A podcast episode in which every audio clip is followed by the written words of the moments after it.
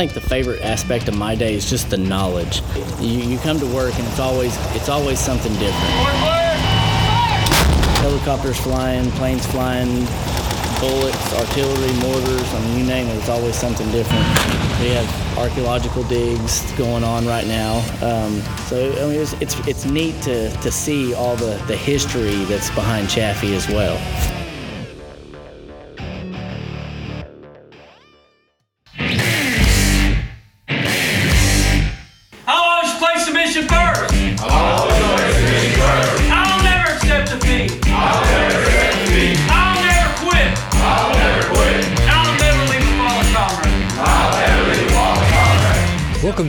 Weekend with the Arkansas Army National Guard. I'm your host, Sergeant First Class Jim Houston. The Arkansas Army National Guard has deployed soldiers from Texas to Europe to the Middle East in 2023, and for many soldiers, this will be their first deployment. Knowing what benefits you and your family have earned while on active duty is why attending the Yellow Ribbon Reintegration Program is important for you and the family that supports you. In this episode, we'll talk to Master Sergeant Andre Chatry, the Yellow Ribbon Reintegration Program Coordinator for the Arkansas Army National Guard. We'll travel to Rogers, Arkansas for the 9-11 Ruck March and talk to Sergeant First Class Luis Mendez and Sergeant Carlos Alvarez about creating a community event that brings the city together to remember 9-11. And we'll speak with Kylea Andrews, the Suicide Prevention Program Coordinator for the Arkansas Army National Guard, about the ACE-SI course, or Ask Care Escort Suicide Intervention course. Then we'll stop by Fort Chaffee Range Control for an end-of-summer safety brief. Let's get to it. Great job, everyone. Looks like everyone passed the ACFT. We have coffee and bagels and juice, so dig in while we wait for everyone to get back. Mmm, these look good. Hold on there, warrior. Don't eat me. What? I'm a poppy seed bagel. Uh, so? Eating foods that contain poppy seeds may lead to false positives for codeine or morphine. Oh well, drill's over. It'll be fine. Really? It still feels a little early for a Sunday. Oh, good. Everybody's here. Today, our unit will be drug tested for illegal substance use. Thank you, Poppy Seed purpose-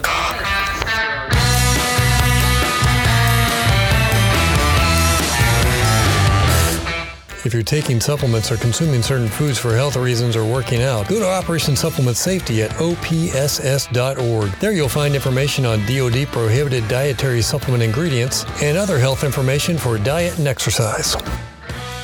How is my French accent? That was a French accent? Was that it?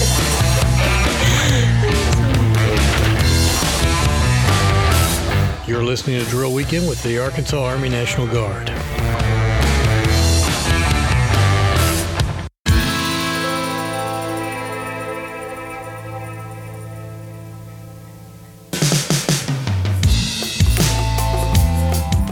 The Yellow Ribbon Reintegration Program was established under the National Defense Authorization Act of 2008 as a means to assist National Guard and Reserve soldiers in their transition from their civilian life to active duty military and back again. The program provides the information and contacts family and soldiers need to access resources during deployments and obtain the benefits they've earned when they return to their civilian careers. I spoke with Master Sergeant Andre Chatry, the Yellow Ribbon Coordinator for the Arkansas Army National Guard at Building 7301, for his insights after more than seven years working with the program. What does the Yellow Ribbon program do for soldiers and their families? Why is it important for the National Guard?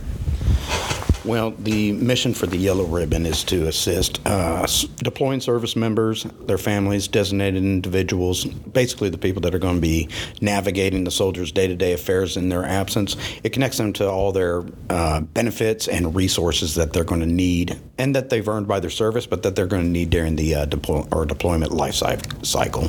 How has it changed since when you started to what we have today? The resources are always advancing. More programs are being available to soldiers and their families. Uh, a lot more benefits are coming up. But a lot of times, a lot of the big changes that we saw was really on how we conduct an event. You know, COVID showed us that. We moved from a uh, in-person events to virtual events and then back to in person and it allowed us to understand uh, how to reach our audiences in different ways and still keep the information and resources there uh, pertinent. What was life like for guardsmen before the Yellow Ribbon program, and what was the need that spurred it into creation? What what what came about that that said, "Hey, we need this program. We need to develop something like this." Where did it come from? National Guard, unlike its uh, active duty counterpart, we don't live on post. We don't have those resources available to us or readily available to us.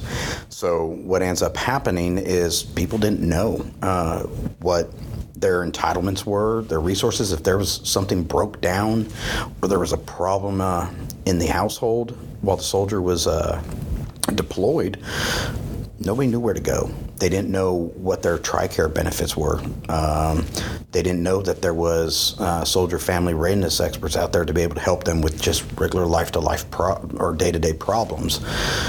There's a I remember back for me, 2001, when I deployed to Bosnia, we just ended up talking to a few people here and there. Um, it would be in like a school auditorium or in the armory. And now, today, we provide an, uh, an environment that's conducive with learning. It's comfortable. We we provide the meal. We try to compensate uh, soldiers and their families that are, have to come from a long distance, and it gets all those resources in one place at one time. So then everybody gets to actually connect face to face and shake hands, get pamphlets, and really just know, hey, this this is what I'm going to need during the deployment. What is, what are some of the takeaways that you want soldiers to have uh, when their families come to a uh, Yellow Ribbon program? Are there certain benefits you want to nail down and, and make sure that they walk away with that they're not going to forget or, or not take advantage of when their uh, soldier is deployed or when they return? So those benefits are going to be dependent on what part, what Yellow Ribbon event during the deployment life cycle that they're attending. So there's five events for the uh, for the deploying unit. There's the pre, which introduces them uh, to their benefits and gets that FaceTime and all that good stuff.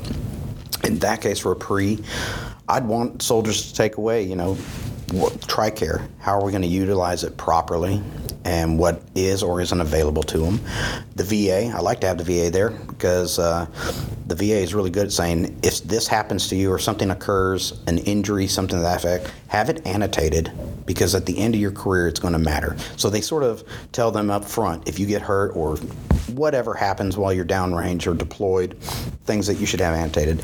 Personal financial counselor, absolutely amazing because we know in our state and economically we have a lot of soldiers that this is going to be a lot better money for them deploying than their civilian job. So they're going to have to know that this isn't permanent money, but how to best make that money work for them in the time that they're earning it.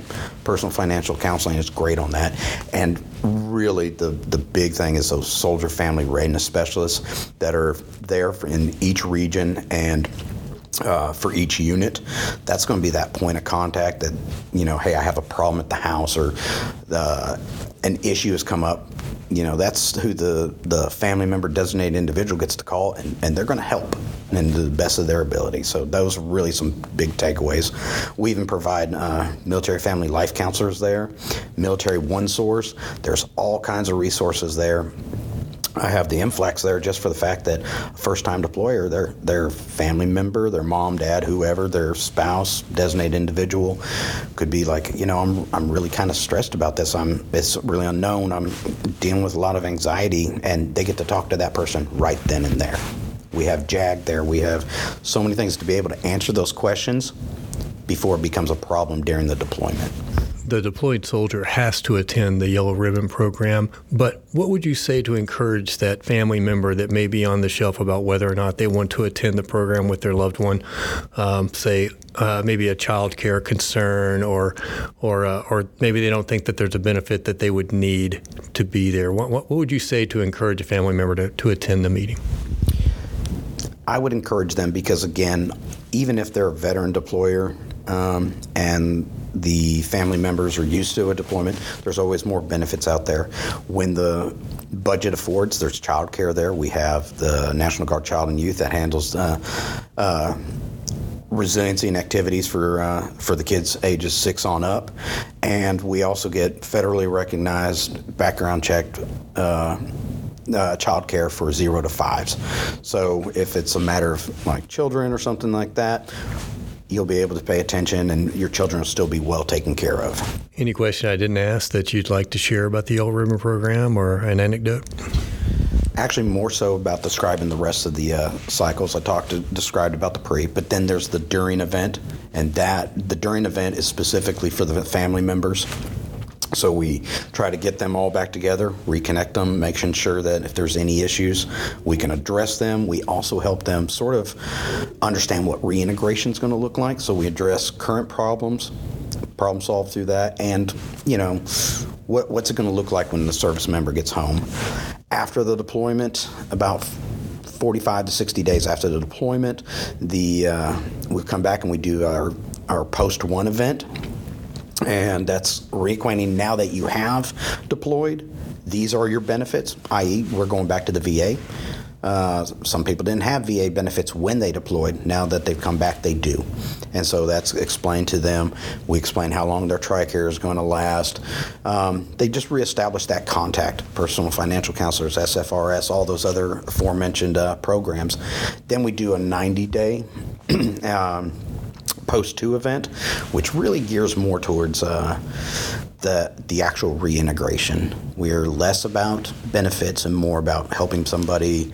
Um, we have something for everybody: single soldiers, married soldiers, whatever. Um, reconnection, five love languages. We have Red Cross brings in uh, different kind of workshops. We have employ or establishing better employment. Again, I talked about that money. Now, you know what? I'm going to have to work two or three jobs to make the paycheck that I was making before. So, we get people that can help with resumes and help, you know, that are recruiting for better jobs for a soldier that's going to offer them better pay and that's really what that 90 or that uh, excuse me that post 2 event is all about then you have the post 3 which is between the full-time unit staff and medcom and it's coordinating that post deployment health assessment type deal For more information about the resources you've earned, go to the website yellowribbon.mil.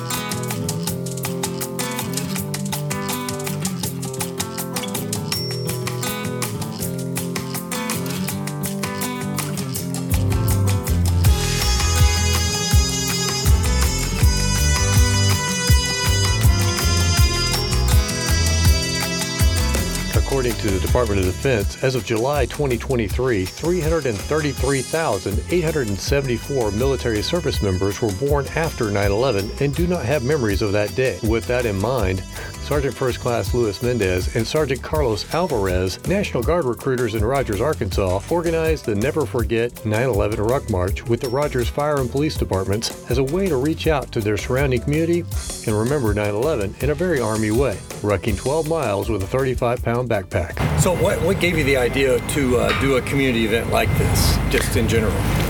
Well, the idea stemmed from, well, September 11th, right? I think um, we need to remember and never forget. And then it's a great way to bring the community together. And not only that, but they see us here at this location and they just see a building. Um, so the, the thing we wanted to do is we wanted to show the community that hey we are the arkansas army national guard we are local this is where we're at you know and bring the community together as as one to you know rem- remember and embrace september 11th What's one of the things we do the most being in the Army? Are rucks. so we figured we try to incorporate something where we can put in a little bit of us, the Army, and at the same time uh, do an event for the first responders that also had a great um, impact on that day for the community. You know, we will never know the sacrifice, the burden that the firefighters, the first responders carry that day, those that sacrifice, the ultimate sacrifice. Now, for us to do a ruck to carry 45 pounds, it's not what they were burdened with, but it is a weight on our shoulders that we could rem- remember and, and, you know, reflect on that they burden themselves with with a lot more, which is the ultimate sacrifice, and that's why we chose to ruck. Now, was this in conjunction with the bike ride as well, or is that a separate event? Well, the idea started with a September 11th memorial ruck, but as we we came uh, drew closer to the date, we realized like that not everybody is able to ruck 45, 35 pounds. So what we want to incorporate is so as we the, the date drew closer, what we wanted to incorporate was, you know, something where everybody uh, everybody else that can ruck is able to participate. Therefore, we decided to open it up to walkers, runners, and even bikers. That way, we include everybody. One of the many community stories that came out of the 9 11 Ruck March was with the Rogers High School soccer team. What was the feedback from the coaches at the high school? Well, uh, so the coaches, they also said the the whole purpose or reason of encouraging his soccer team to come here is because he wants to unite them. Uh, not only on the field but off the field, and he wants to develop them as leaders. So he encouraged his soccer players to, you know, cheer on the other individuals and to to motivate, you know, the individuals partic- participating in this event. And you know that that was awesome. How do you feel about the turnout you got?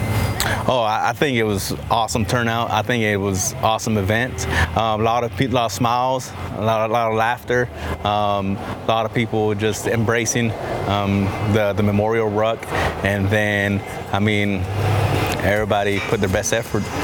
So it was, it was awesome. Two Arkansas Army National Guardsmen that participated in the Ruck March were OCS candidates Catherine Folkman and Lauren Lee. I asked them what inspired them most on the 9 11 Ruck March. I mean, I wasn't I wasn't there, you know. I hadn't enlisted at that time. So it's just imagining what what people had to go through to defend against the 9/11 attack and how lives were changed and knowing that you know, not only do you do ruck marches in army training, but in actual operations, you know, what what may have consisted um, of those operations. It just it's wild to think about how much has happened to protect the way of life that we have now.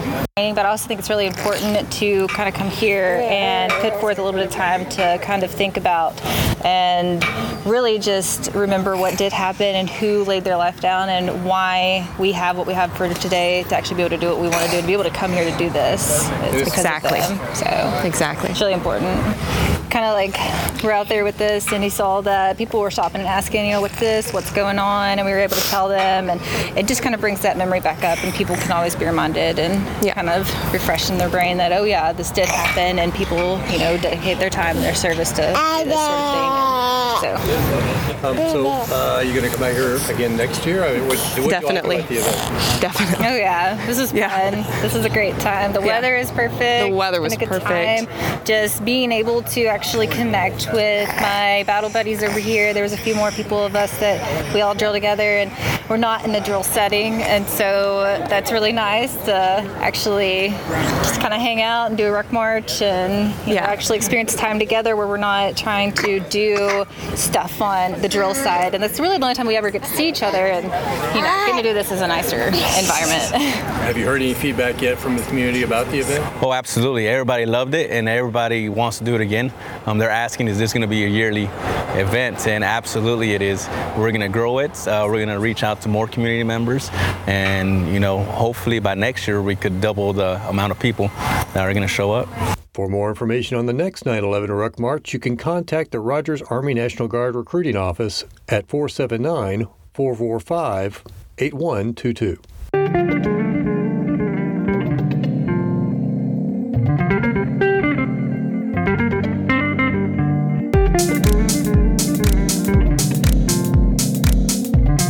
We're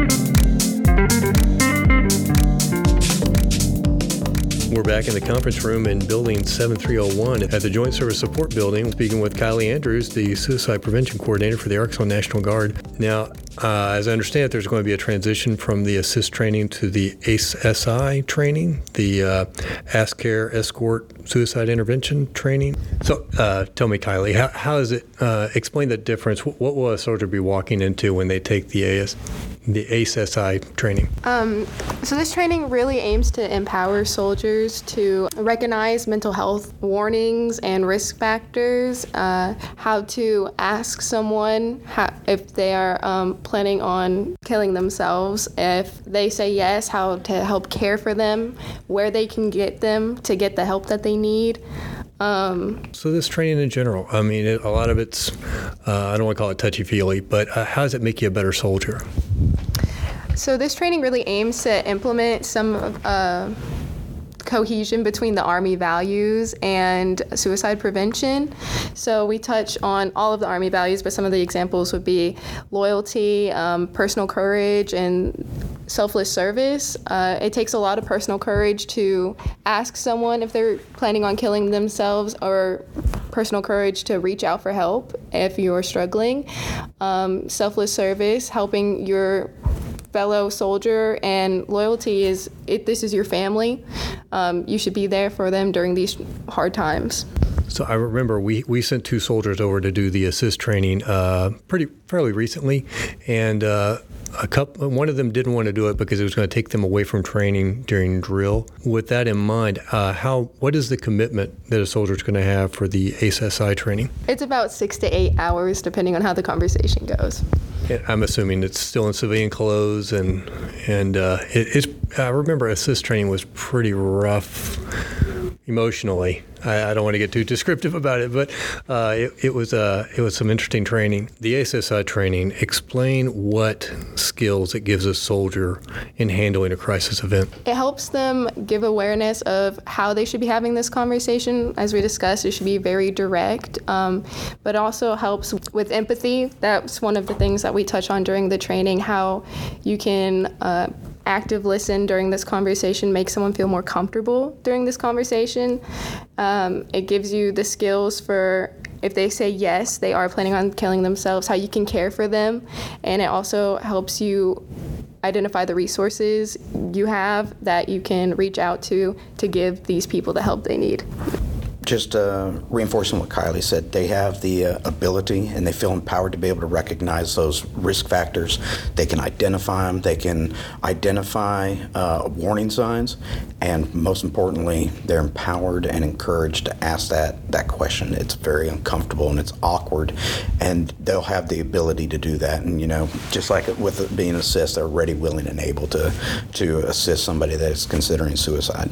If a unit wanted to reach out to y'all and get this scheduled, this type of training scheduled for drill, how would they how would they do that? Um, they could contact me. My extension is 4073.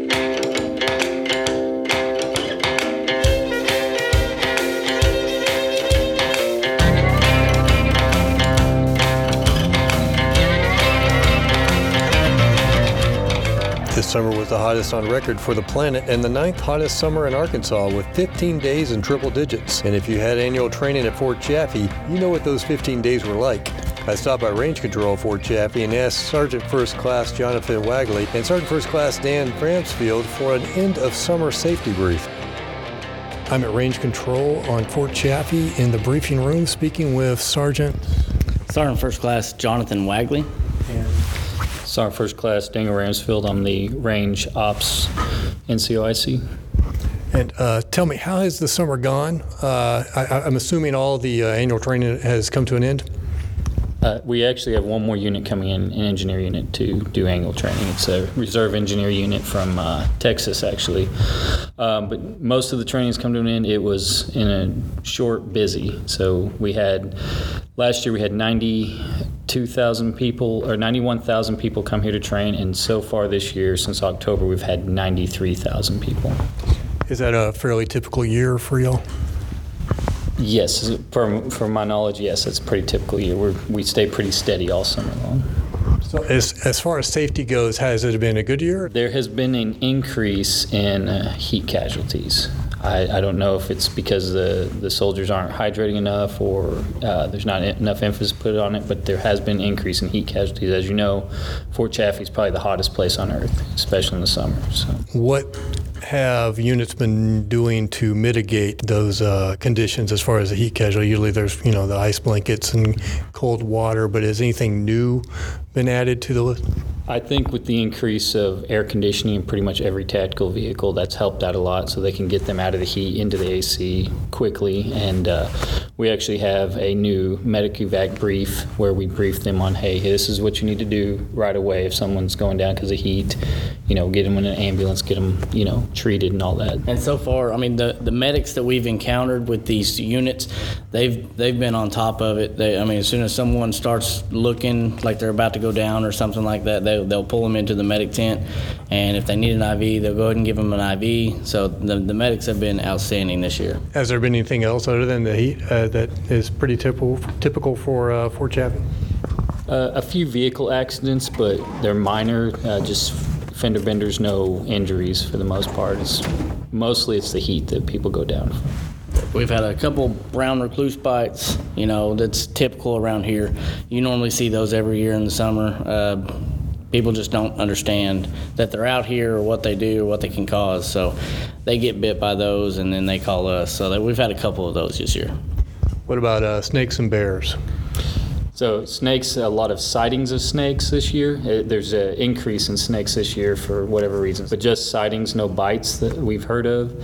Uh, we did have a unit come in here, and the sergeant first class was all freaked out, and he was like, "Y'all didn't tell me you had scorpions out here." And we're like, "We said we have everything out here." So just so people are aware, there are scorpions at Fort Chaffee. Yeah, and uh, one of the things I can say that we've been kind of we've been mitigating. We have a, a- what's called a soldier card, so we hand them out to the units when they when they uh, when they first get here and give them their safety brief. It's got pictures of all the animals and what they look like, so they can kind of keep an eye out for those animals, so they can be aware of actually what they look like, and it helps out a lot. That way, they know exactly what they're looking for and, and to watch out for. What has been unusual for this year as opposed to previous years? This year, it was just an increased number of people in the month of June.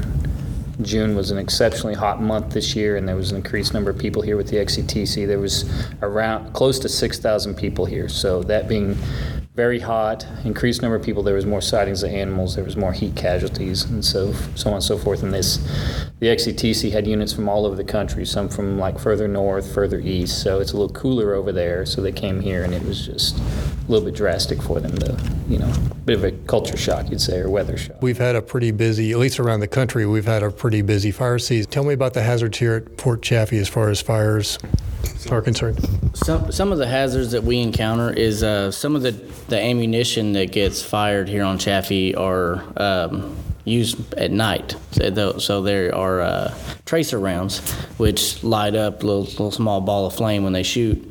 Um, so that with the grass being really dead, it really catches that grass, and that's when it's when the fire hazards are really high, we limit that. So we, we tell them this can't not be shot. So we will we will control that, mitigate that by restricting certain ammunition and pyrotechnics. That way, it does not cause a fire. Um, we've also recently purchased um, some flappers for the units to draw out. That way, they can try to put out their own fire if they see a fire, if it's safe for them to do so. Um, that way, as soon as the fire gets started, they can go down range, put it out, and we still call the fire department, and they will go out and assess it to see if they need to put water on it and stuff like that. So we're doing the best that we can to try to prevent fires from spreading as soon as possible. Um, there's over 90 miles of fire break on Fort Chaffee as well. Our DPW yearly uh, takes care of those fire breaks, takes all the uh, fuels out of them, and fixes that. And our fire department is phenomenal at responding to wildland fires. So they do a really good job. We they 99.99% of the time will keep it all contained where it needs to be. So. And unexploded ordnance, that's a major hazard out here, or just only in certain areas?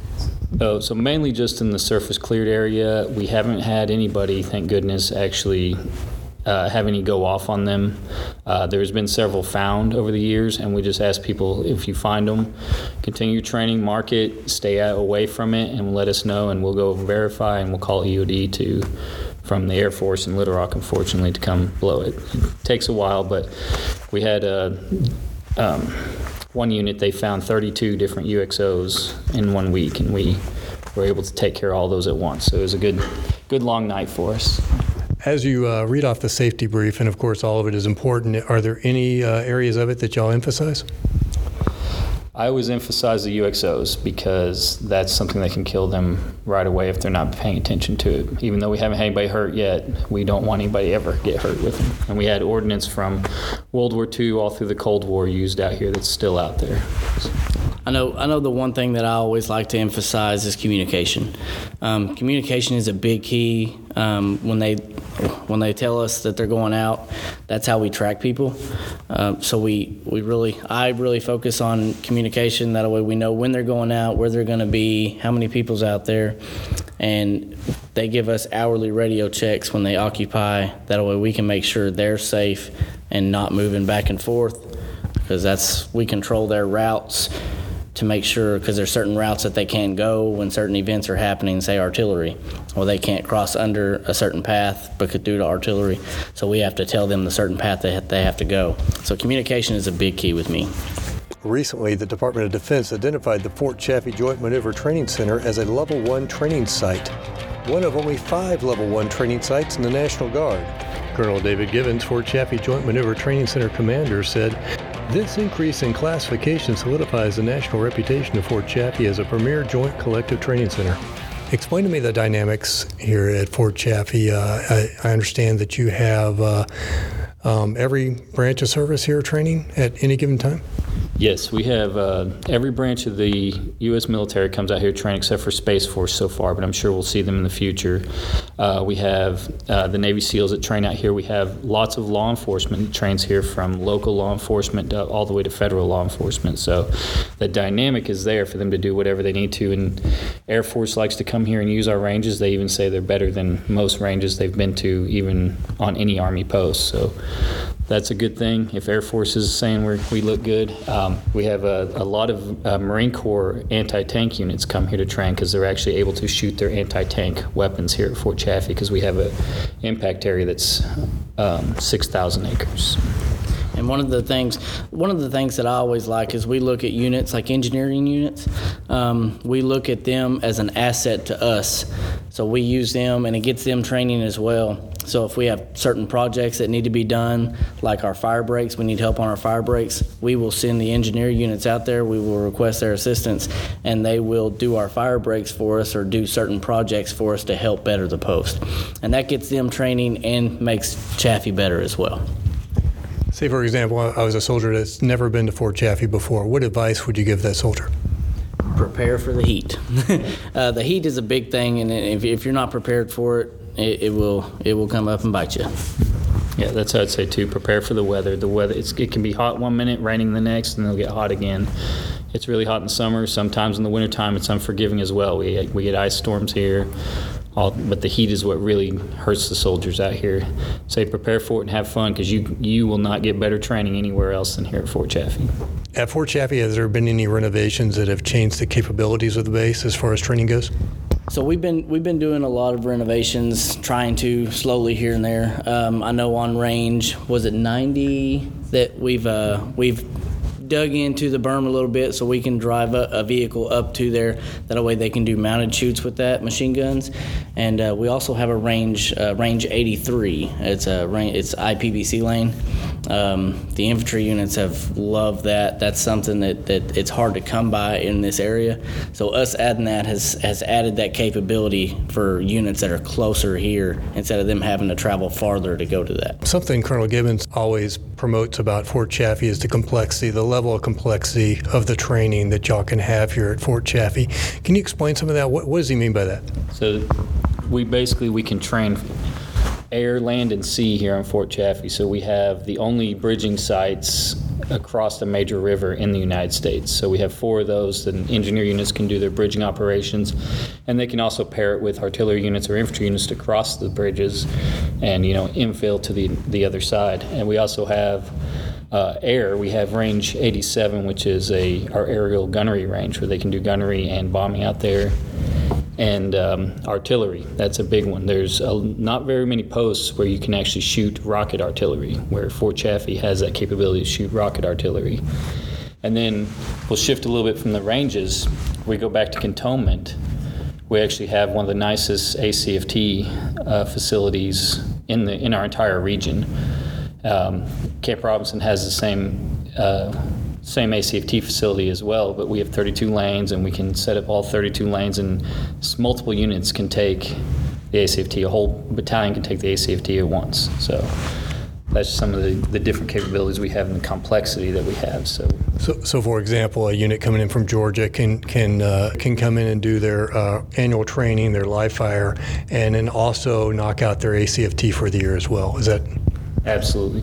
That's what most units do. They start out in cantonment for the first few days. They'll knock out their ACFT and then they'll pack everything up and they'll head out to the ranges. And we have, you know, complexity where basically anything the units ask for, we can provide. We actually have throwout ranges as well. Like if they say, hey, we need targets at 50 meters, 60 meters, 70 meters, 80 meters, we can uh, set that up for them with mechanical pop-up ranges, and we also have a full-time safety officer who can develop their SDZs for them to make sure nobody gets shot on accident, and we can uh, build their training for how they need their training to be. So we talked a little bit offline. I, I asked if a if a division level unit could come here and train, and and we don't have the housing here at Fort Chaffee, but uh, but how many how many soldiers can train here comfortably?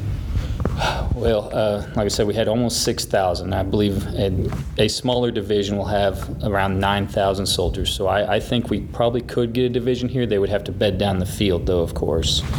Um, there's some ranges that couldn't shoot at the same time as other ranges. Most of our ranges can go hot at the same time. But mostly in front of the, like in front of the barracks, there's normally large, what we call them parade fields. And they're, I mean, if they wanted to sleep in the, they have the AC tents. If they set those out, I, I think we could accommodate a division.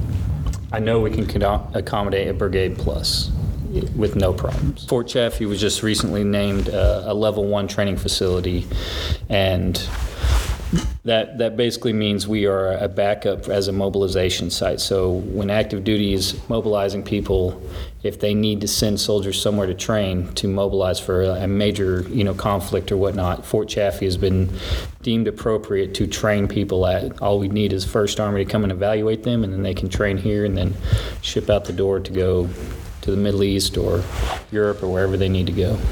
Fort Chaffee has 41,000 acres of oak savannas, woodlands, and native prairies available for outdoor recreation.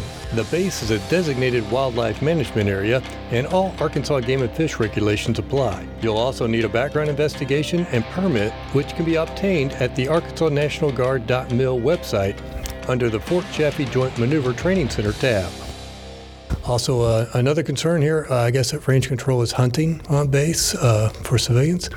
Is that, is that happen? No. Uh, we- we can talk about our uh, sportsmen. So we have a sportsman's page that um, Arkansas sportsmen can log on there, and we have uh, areas that are sportsmen's areas that are open or closed depending on what ranges are at.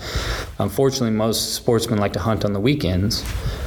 Our ranges are going on the weekends, so it, there's a a disconnect where they think, oh, they're they're closing them for their buddies, which is not the case. We're only closing them for training. We want the sportsmen to come here. We want them to, you know, utilize it. It's a beautiful area to hunt in and fish in and all that.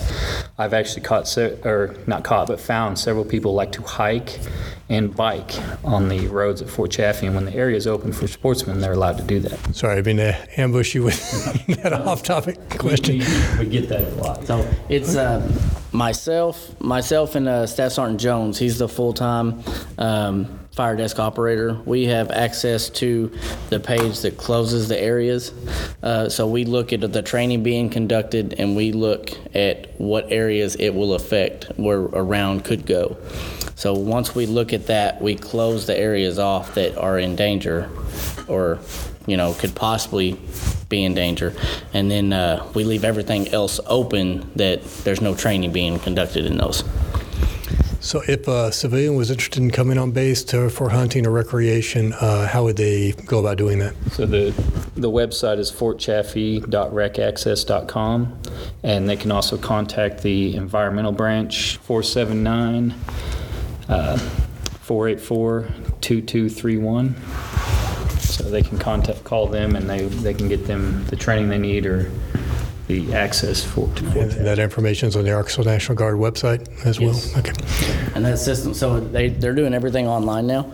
So you'll get online at that, at that website that he gave you previously, and you'll do, you'll submit a, a background check. They'll do a background check to- in order to hunt on base. And they'll give you, when, when the background check comes in, they'll give you a vehicle permit and, uh, your permit to hunt. And then you got to pay for it, obviously. Uh, but yeah, it's uh, it's a good it's a good program. And then when they when the areas are open, they they get on their phone on the website and check into the area that they're going into. And then they are supposed to check out when they leave. That's how we can keep track of who's where for their safety. On Fort Chaffee, what, are there any recreational areas you would recommend, or uh, what, what appeals to most people when they come on base, hunting or otherwise? Uh, I would probably say the fishing. A lot of people like to go up by the river crossing sites, by the Arkansas River, and fish the Arkansas River. I've seen lots of people doing that. Um, Engineer Lake and Darby Lake have a good fishing as well. So it's they we probably get a lot of fishermen in the summertime, like uh, when ATs aren't going on. Uh, hunting is always always an issue, always a uh, thing because areas are closed a lot, and they have to go to an area where they may not scatter their deer. But fishing is available almost year round. So.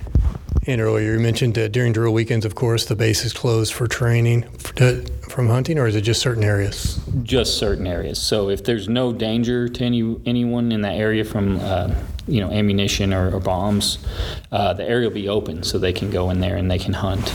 So that we only close them if it's absolutely going to cause a safety risk to a hunter out there. And uh, it, did you mention biking and hiking? Is that right? Yes, there. Uh, when the area is open, uh, people are allowed to check in and go biking on our trails and hiking. I've I've found several people. I thought they were just out lost, but I was talking to them like, no, we're just I'm just hiking, getting ready for this hike, and these people are out biking and stuff. So it's really good for off-road biking. So.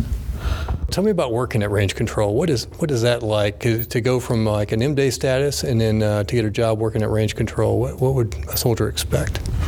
So. Uh, most of our, our soldiers are M day. I'm one of the lucky full timers, and I came from the uh, unit where it was uh, we had a lot of unit stuff that we had to do throughout the month whereas range control we focused mainly just on safety and controlling the units down range to make sure they're safe with each other and they can conduct training.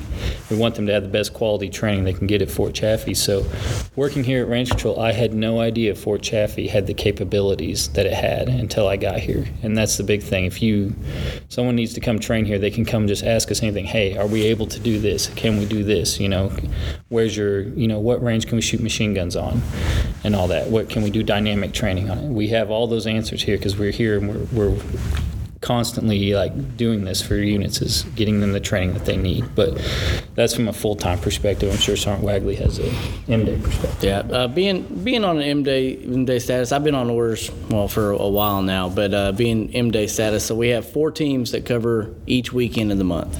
Um, if we have a fifth weekend, then we have we do like a voluntary status. So hey, who wants to cover this weekend, and we'll get people to cover that weekend. We normally have roughly about five to seven personnel per team. Uh, so those five to seven personnel will cover first, second, and third shift for that weekend.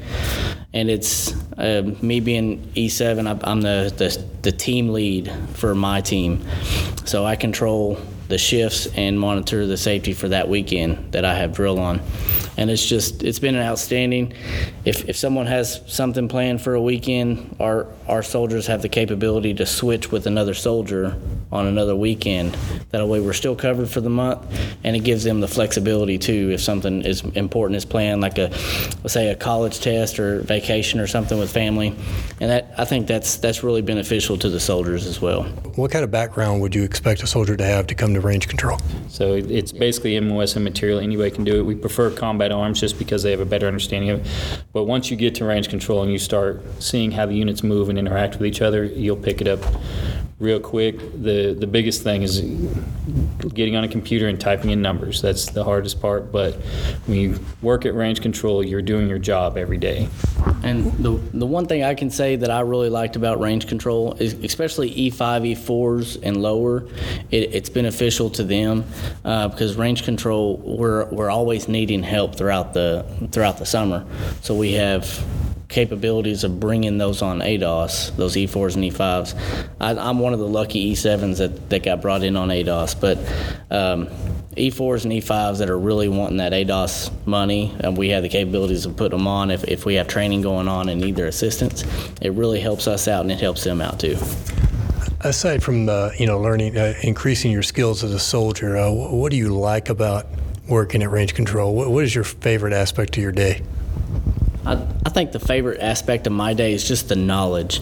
Um, I mean, you get you, you come to work and it's always it's always something different. I mean, there's there's there are, there are days where it's going to be the same thing every day, but mostly it's it's always different. We have helicopters flying, planes flying, bullets, artillery, mortars. I mean, you name it. It's always something different. We have archaeological digs going on right now. Um, so they, they they tell us all kinds of stuff that they come in. They they found a root cellar not long ago that with wires running to it.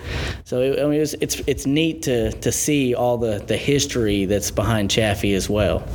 I'd say, like he said, it, it's ever changing. There's always something new going on, always something different. It's uh, it's like uh, I, I, tell people it's like being law enforcement. Everything is different. Every day is different. Every traffic stop is different. So, a lot of people that are law enforcement do work here, and that's what they like too, is because they're able to think quickly on their feet and do the same thing that they do out on the streets. So. Well, thank you, gentlemen. I appreciate you talking to me. I love asking soldiers why they love being soldiers, and, and I always get a better response than any other question I get. Thank you. Thank you.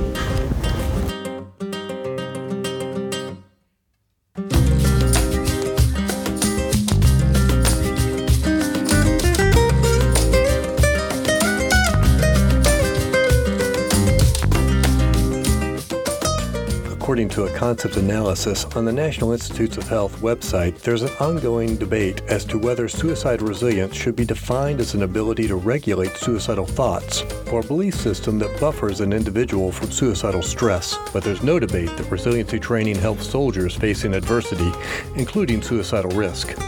And when asked, it was the importance of resiliency training that both Master Sergeant Chatry and Kylea Andrews wanted to close on. How does uh, ACE-SI complement ASIST? How are these two, how do they work together?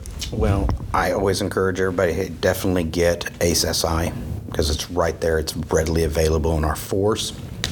But never, no soldier will leave a, a, a, good tool behind, you know, or turn their back on, on a, a, good tool or a good weapon. And ASIST would be just that next step in that evolution, uh, and especially in depth of subject matter you know, you go from a one day course then to a two day course and just try to hone your craft and, and become more comfortable and knowledgeable in that skill set. Something that we try to push is resiliency. Resiliency helps suicide prevention because suicide prevention is about stopping it before it even gets to having the conversation. Are you planning on killing yourself? Resiliency would be things that you can do to help protect yourself from negative mental health effects things like self-care having a strong support system. How does the resiliency that that all soldiers uh, train for. Um, how does that fit into the, the whole scheme of things as far as? Well, you have resiliency, but then you have these skills that we've gotten from the study of resiliency, and we try to teach those at the unit level, and they've kind of been beaten in there, by let's let's be honest about it. But resiliency itself, what people don't understand is resiliency is prevention. It's proactive prevention. Again, let's go back to Yellow Ribbon.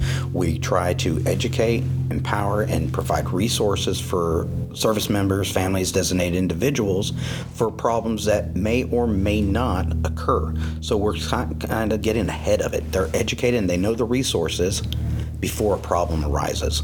Again, that's resiliency, getting ahead of a problem. Um, you know, it helped empower a soldier to recognize risk factors and and warning signs, but then resiliency provides those protective factors to mitigate those risk factors to hopefully uh, nullify or keep them from becoming warning signs. resiliency has a place in every part of everyday life. It does have a place in any good or bad action. It's there for prevention. It's good and uh, and great in response. It's good in intervention, and you know it has a needed place in postvention. So, what would be your suggestion for keeping uh, the hunt the good stuff fresh and, and foremost in people's mind, and not becoming more of a not to become more of a catchphrase that, that a unit uses. Uh, what would be your suggestion for keeping that that training fresh? Well, learn to have a conversation rather than death by PowerPoint. Learn how to talk somebody through a skill, then teaching the skill and saying, this is what it is and this is what you're going to do. Learn to incorporate it as a conversation to be able to use with uh, soldiers because when the time comes, you're going to have uh, a conversation with somebody, you're not going to stop and have a PowerPoint to rely on. So learn how to incorporate that, and every leader should should already know how to do that. All right. Well, uh, thank you, Kylea. Uh, thank you, Master, and I appreciate you sitting down and talking to me about suicide prevention and the Yellow Ribbon Campaign. Thanks, Sergeant. Thank you.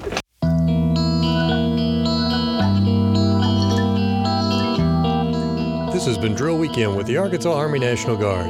I'm Sergeant First Class Jim Houston. Thank you for joining us. See you next drill.